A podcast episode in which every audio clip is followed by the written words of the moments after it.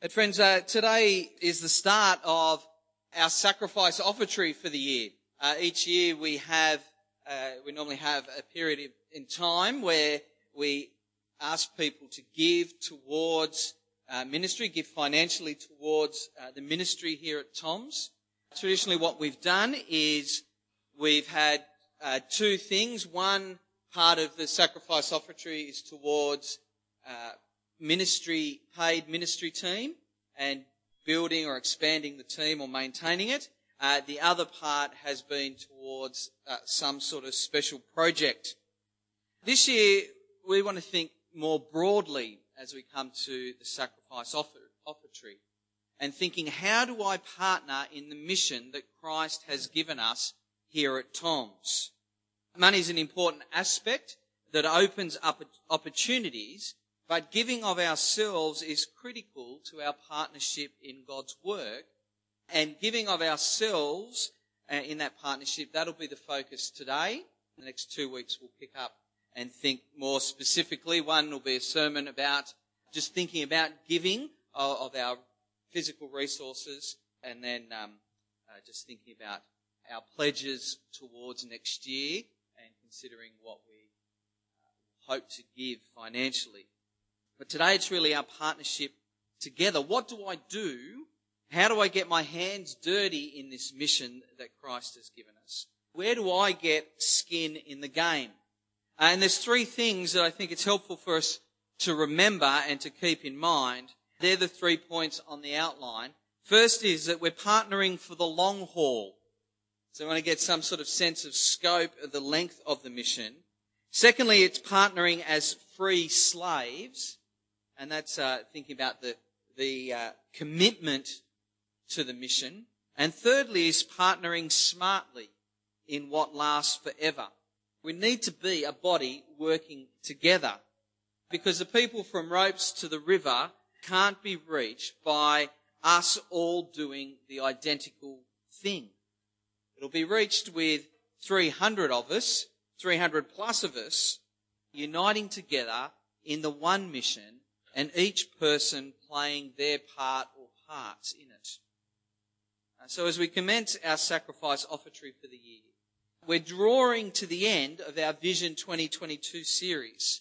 And I pray that the various parts of our vision will be coming together for us and opening doors for us to see the opportunities that we have to partner together in our mission of making disciples among the 40,000 people that live between Ropes, from Ropes Crossing uh, to the Nepean River. So let me pray for us and uh, we'll keep rolling. Gracious Heavenly Father, thank you that we can gather around your word. Help us to think through your mission and how we can be partners together in that work. Father, help us to reflect on ourselves, our own thinking, our own understanding, and who we are, that we might be able to get our hands dirty and, uh, and also be challenging, equipping, enabling one another uh, to do the mission work that you've given to us. We ask this in Jesus' name. Amen. Uh, so what's the work that we've been given to do? It's making disciples of all nations. Making disciples is seeing people uh, transferred from the kingdom of darkness and brought into the kingdom of light, into Jesus' realm. Therefore, what do we do? We point people to Jesus. That's the focus. That's what we attempt to have as a focus in all we do. Point people to Jesus. And that is all served up on a bed of prayer because we long for God to save and raise people to new true life in Jesus. Therefore, we ask Him to do that work. And because we long for everyone to turn and follow Him, uh, knowing their struggle to do that because of sin, we ask God to help them turn and follow Him. And of course, we're part of the answer of that prayer, aren't we? By pointing people to Jesus. And we express that in our four Tom's prayers. The together one, we're, we're praying that God would gather us together in various places throughout this area. We pray that God would transform us into a people with a passion for those who are lost in the dominion of darkness. We pray that God would transform our thinking and understanding, that He'd be maturing us through His Word, the Bible, that we would be a people united and committed to His mission.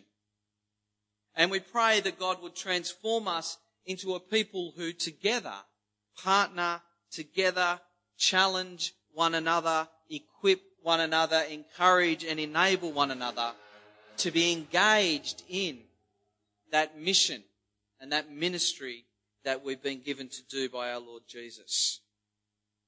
And so Romans 15, as we come to that, reminds us that the, this partnering in mission is for the long haul.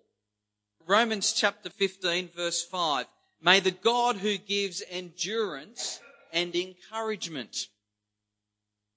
So it's endurance. It, endurance and encouragement are needed. The mission goes on and the mission is hard work. We're engaged in a mission and the forces of this broken world, the sinful nature of ourselves, the sinful natures of others, uh, and the devil all stand opposed to Christ and his mission and therefore his people. But the key to standing together in Christ for the long haul is in the rest of verse 5. May God give you the same attitude of mind toward each other that Christ Jesus had, so that with one mind and one voice you may glorify the God and Father of our Lord Jesus Christ. As we stand together, putting on the clothing, the, the characteristics, the servant attitude of Christ, there God is glorified. The truth of God is displayed. And it's having that attitude strengthens us to keep going for the long haul together in his mission. As we remember the God who so loved this world that, that while we were standing in rebellion, rebellious defiance against him, this God sent his one and only son into the world to bear the sin of his chosen people, to take God's wrath upon himself so that the chosen ones could be raised to new and true life in him. How total a different attitude that is to the one that we see us running with most of the time. When someone's in rebellion against me, what, what do I do? What do you do when someone's in rebellion against you? One, you either ignore them, or two, you want to get something out of them. You want to get some sort of apology, recompense. Usually you can't even articulate what it is, but we want something out of them, then we'll be satisfied. And when we stood waving our fists, standing in rebellion against God, rightfully deserving his wrath and condemnation, what does God do?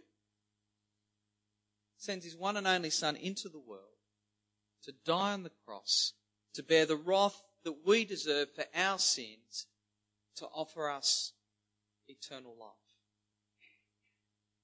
And Paul says at this end of this glorious letter, having articulated the wonders of that gospel, he, he urges us back to having the attitude of Christ toward one another.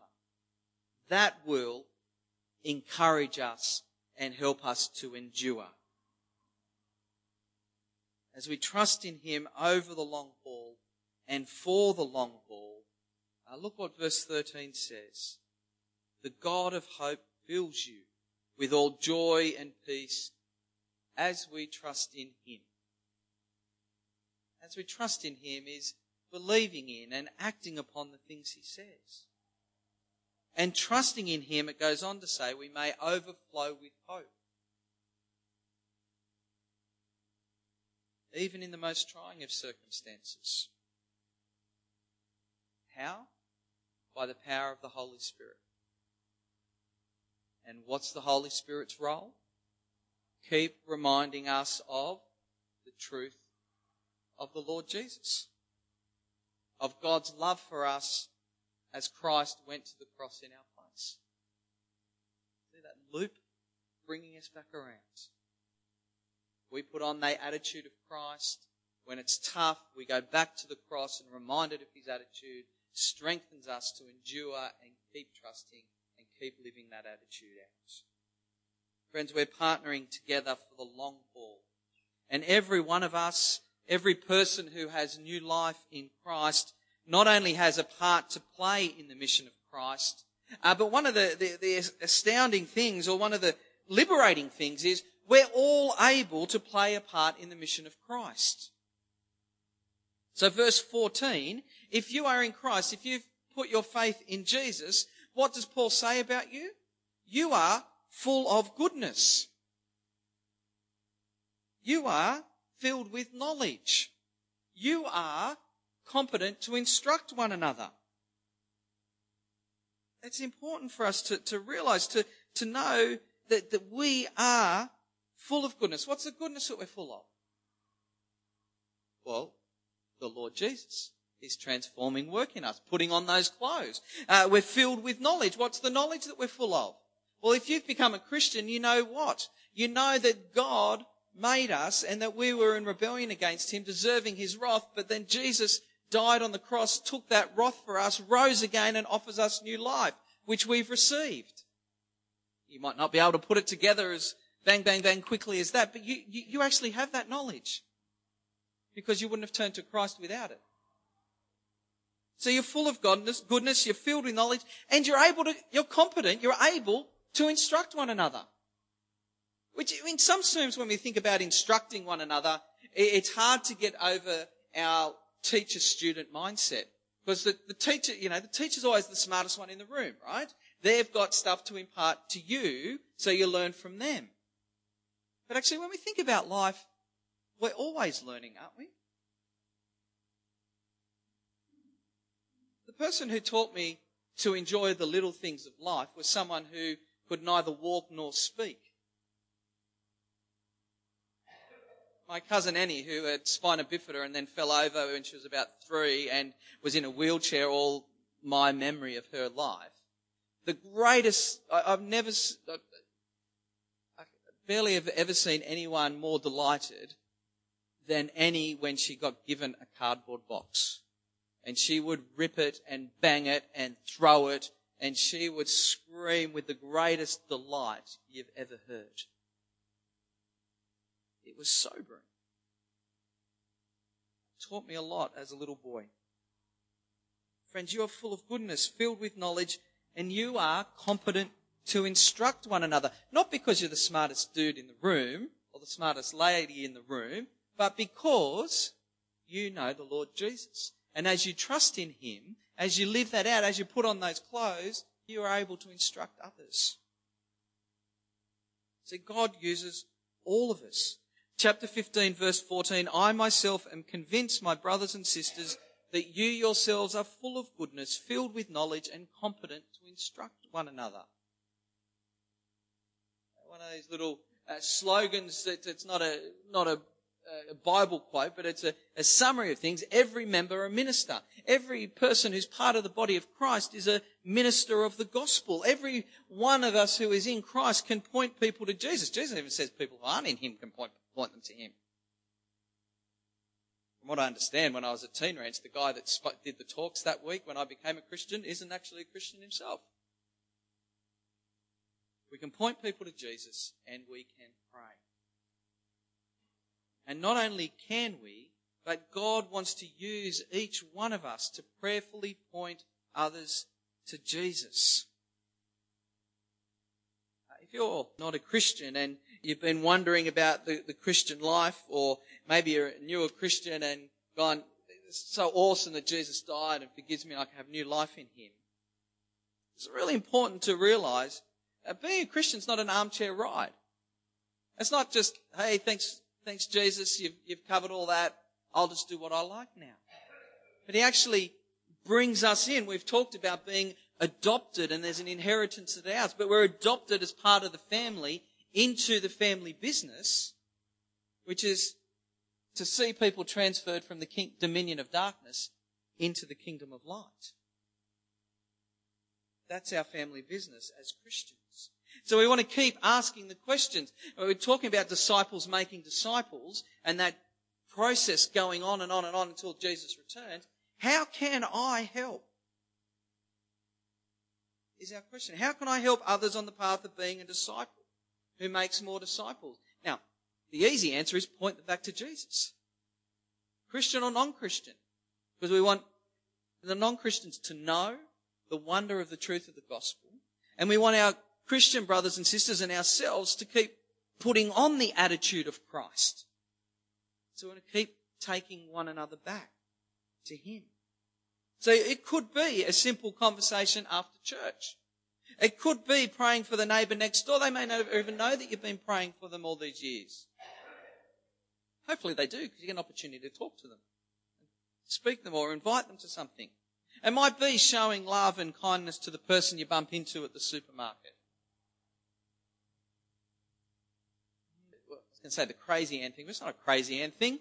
It's just a natural overflow thing. She, she talks to everybody, talks to everybody anyway, but talks to the, the girls in the shop that are serving and when they have tell they're having a bad day, can I pray for you?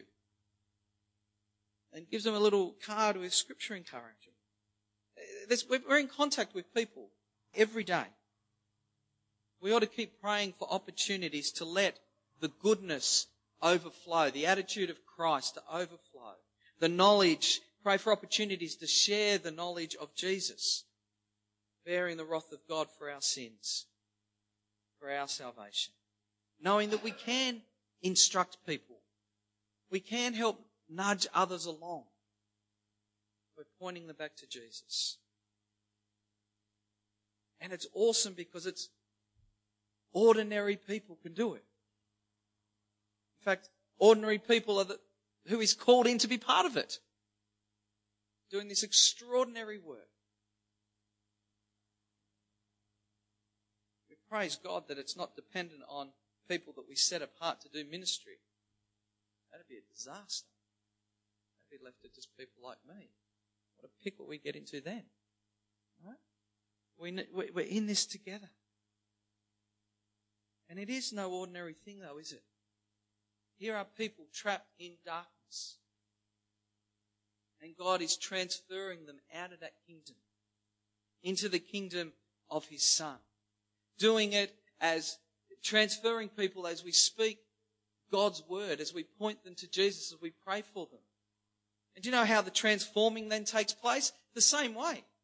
Ordinary people speaking God's word, pointing people back to Jesus and praying for one another. Turn over now to 1 Corinthians 9. 1 Corinthians 9 is helpful in helping us understand the connection between partnering in God's work and how we relate to people, uh, whether they're Christians or non-Christians. And so uh, I've got there as the, the, the heading for the point, partnering as free slaves. Uh, look at verse 19 of 1 Corinthians 9. Though I am free and belong to no one, I have made myself a slave to everyone to win as many as possible. I am free and I belong to no one. There's the liberation that comes with the gospel. Yet, I make myself a slave to everyone. There's the compulsion and the urgency of eternity. Uh, but notice it's voluntary. I voluntarily make myself a slave to others. And why? Well, life isn't about me. Paul keeps coming back to winning as many as possible. Not for notches on a belt, not for a promotion to higher honours within the, the church of God, but that people might be saved for eternity. And with that, it creates a flexibility to life. So listen as I read verses 20 to 23 again. And you don't need the detail of uh, who a Jew is or who the law is, but you can get the flexibility in how he lives his life out through the verses. To the Jews I became like a Jew to win the Jews. To those under the law I became like one under the law, though I myself am not under the law, so as to win those under the law. To those not having the law I became like one not having the law, though I am not free from God's law, but am under Christ's law, so as to win those not having the law. To the weak I became weak to win the weak. I've become all things to all people so that by all possible means I might save some. I do all this for the sake of the gospel that I might share in its blessings. Again, it sounds a bit like, wow, he just wants to get some rewards. What are the blessings, Share in the blessings? It is the fellowship of the redeemed. The blessings of the gospel are God's people gathered around the throne of God. That's what he wants to share in. He's already a part of that because he's in Christ and he wants others to share that with him. Friends, I've used the lifeboat image a few times over the last few months. That God's people are those saved from the, the sinking ship. There's people all in the water everywhere.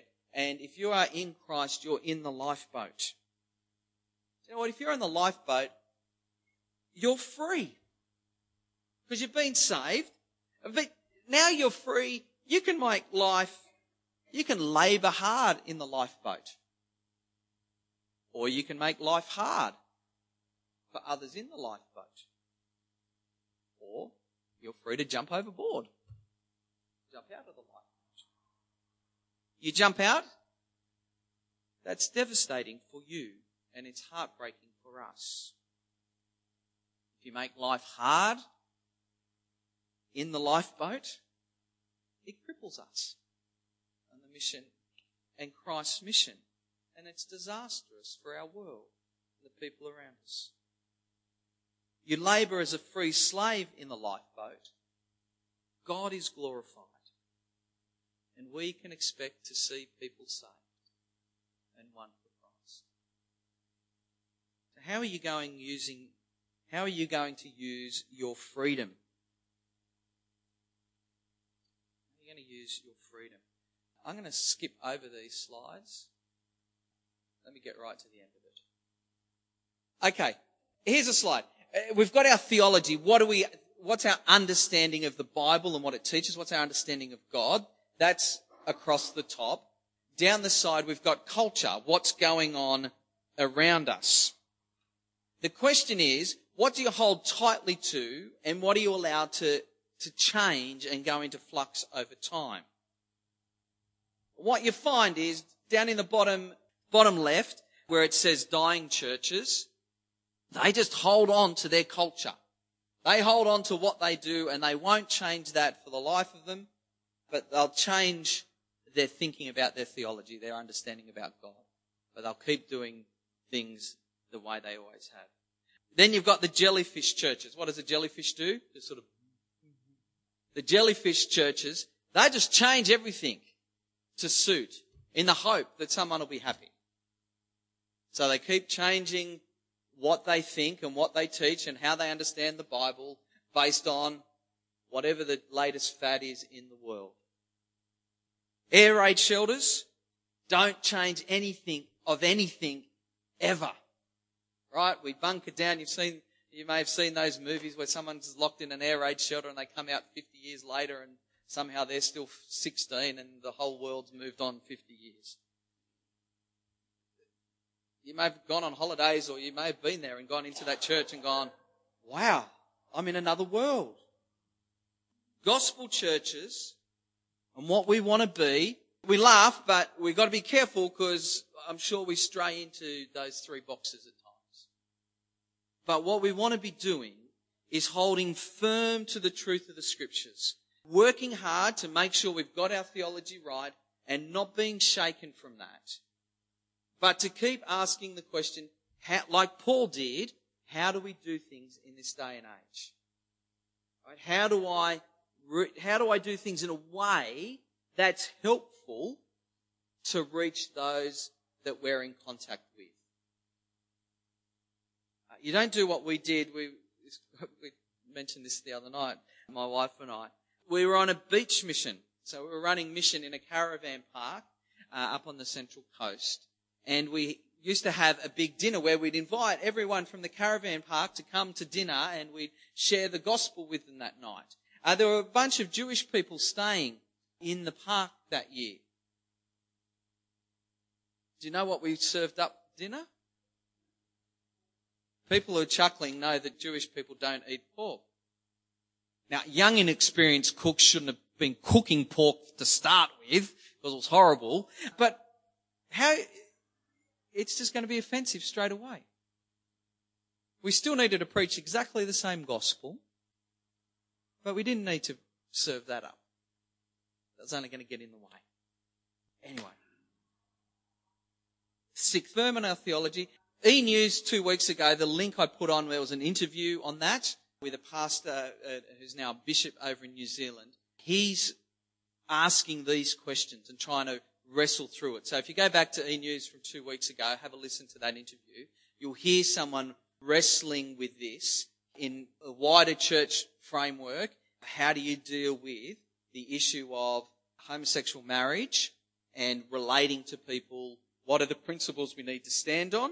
What are the things we need to be flexible on? And how do we keep loving one another and showing that attitude of Christ in the midst of making different decisions? The bottom line is we hold to things that are godliness and truth, and we need to be wise on the things around it. All right. that was my sideline tangent that I was going to skip over. The last thing there is partnering smartly in what lasts forever. It is for the long haul. We want to do it smartly. We want to be free slaves that work smart. Verses 24 to 27, Paul uses the analogy of the Olympics. How do you gain success at the Olympics? You go into training. Do the swimmers and the runners and the weightlifters and the rowers all do the same training because they're all going to the Olympics? Do they do the same training? No. They train smart, don't they? The marathon runner doesn't need to lift the weights that the weightlifter does. They need different skills. And actually, if you go back before they even started training those skills, you would have found that they had a bit of a different makeup to themselves. You don't find massive big frame dudes and big frame ladies doing the marathon, do you? And you don't find very many weedy people as weightlifters. There's often a, you know, there's, there's characteristics. We have a goal in mind. The Olympics. Well, not the Olympics. Heaven, eternity. That's our goal. We want the crown. We want to be there under Christ for all eternity. That's the goal. That's what drives us on. That's what pushes us. But we want to be smart in how we go about it. Paul says in verse 27, I strike a blow to my body and make it my slave, right? I work really hard. I give plenty so that after I've preached to others, I myself will not be disqualified for the prize.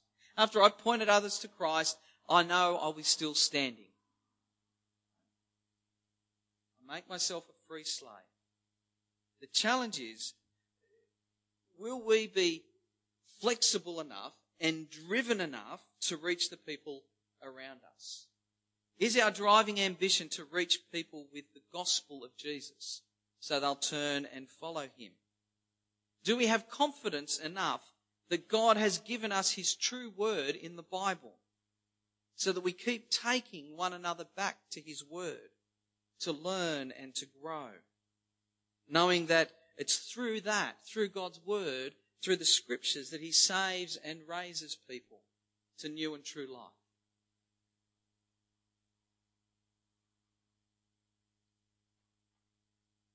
All right. I'm going to do a little exercise. We're thinking about partnering. We're thinking about, I want us to think about how do we do it smarter? What are we trying to do? Trying to mature people.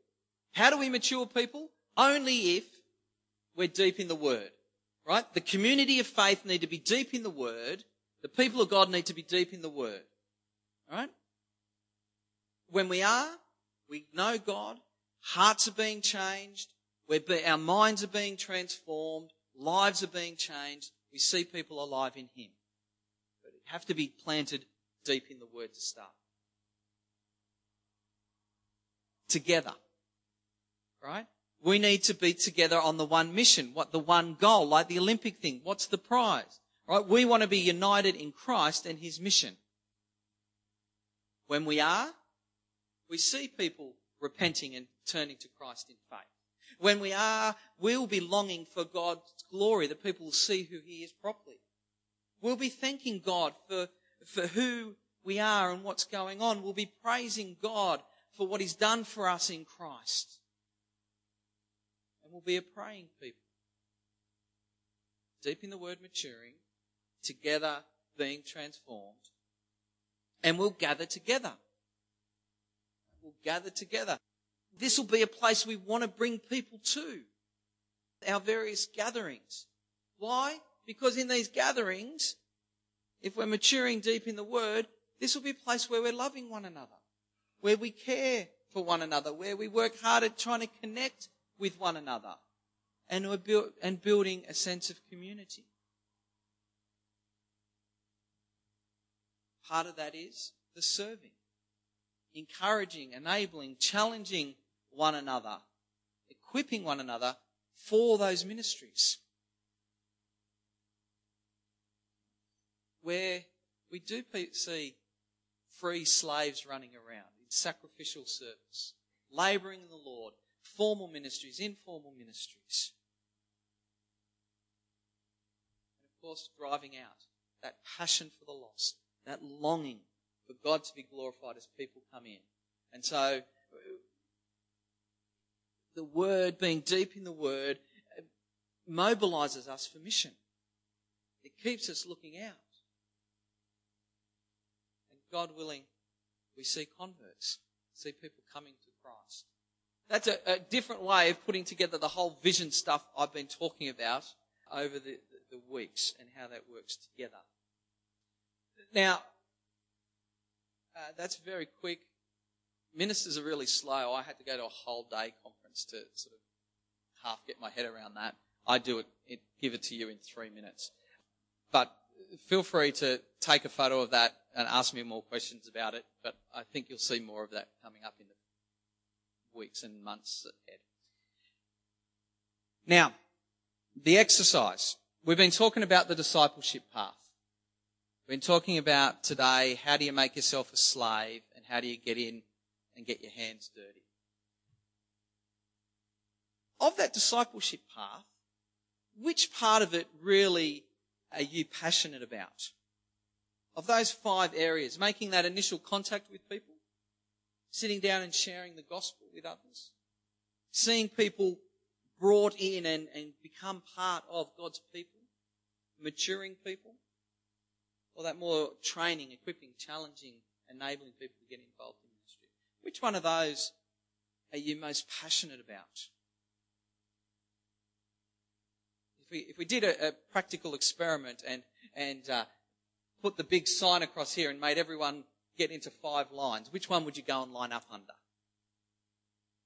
I know some of you want to be in like three or four or five of them, but which one, if you had to just go to one, which one would it be? Let me put a second question with that. You probably can't see all that. I've got it on a bit of paper. You might be able to see it on a bit of paper that I'm going to give out to you in a sec. Listed down the side there are all our different sort of groups that we gather in. We gather at Castlereagh, we gather at Cranebrook, we do it at, gather at Ropes Crossing, we gather at um, Jordan Springs. We gather with preschoolers, with primary school children, we gather as high school children, we gather as men, we gather as women, we gather as as adults, and there's a line down there, other, because there might be some other gathering that you go, no, I'm really passionate about that. Where would you, you had to put one cross about in that whole table. What really are you passionate about? What I've done is I've printed the same thing on both sides of the page. One of them has a bit to put your name and congregation on, I'd love you to tear that off and give it back to me. To put it in the offertory bags when they come around. To help us thinking through, it's not a commitment to doing something in that box, but it's part of me trying to help lead us to be smart. And having you know, two to three hundred individual conversations about this isn't ever going to happen. this is a way of us helping start conversations and helping us think through, get thinking through how do we smartly partner in ministry in the mission of Christ. I'd love you to fill out that top part. If you really can't find one box, maybe go one, two, three. What's it you're most passionate about? I'll stop talking for um, 60 seconds, which is hard, and then I'll explain the talents bit at the bottom.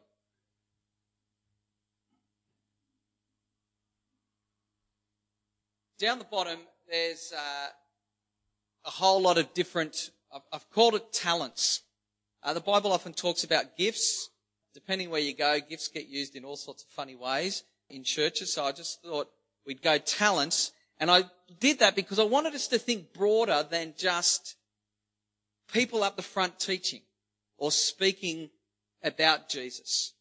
Because actually, we're a body together in many parts. And we need to work together to point people to Jesus. So if you look through that list of talents, you'll see that some of them are those sort of inverted commas ministry ones, those teaching type ministries. So there is preaching, speaking, there is teaching, there is evangelism. But there's also some of those things that often would pop up on rosters or more like that with uh, hospitality and serving up the front or serving behind the scenes. Ministry of the tea towel. You know, some people really do like to do those behind the scenes things. I put that on there because I just wanted it to be clear. I want us to think broadly. What are you great at? What are you passionate and able to do? Then there's also practical things. You might be really good with electronic digital stuff. You might be really good with your hands and that's, that's a world where you feel much more comfortable with. Or there might be other things. I've just put a range just to get you started thinking.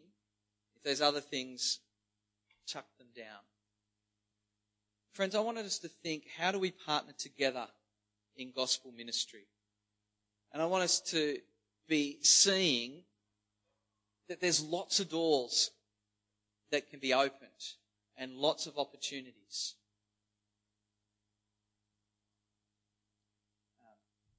I was speaking to, to someone uh, during the week who had been noticing, and it, it's a conversation I've had with them many times over the, my 10 years here, uh, noticing people that have come to church with us and being desperate that new people among us aren't left by themselves.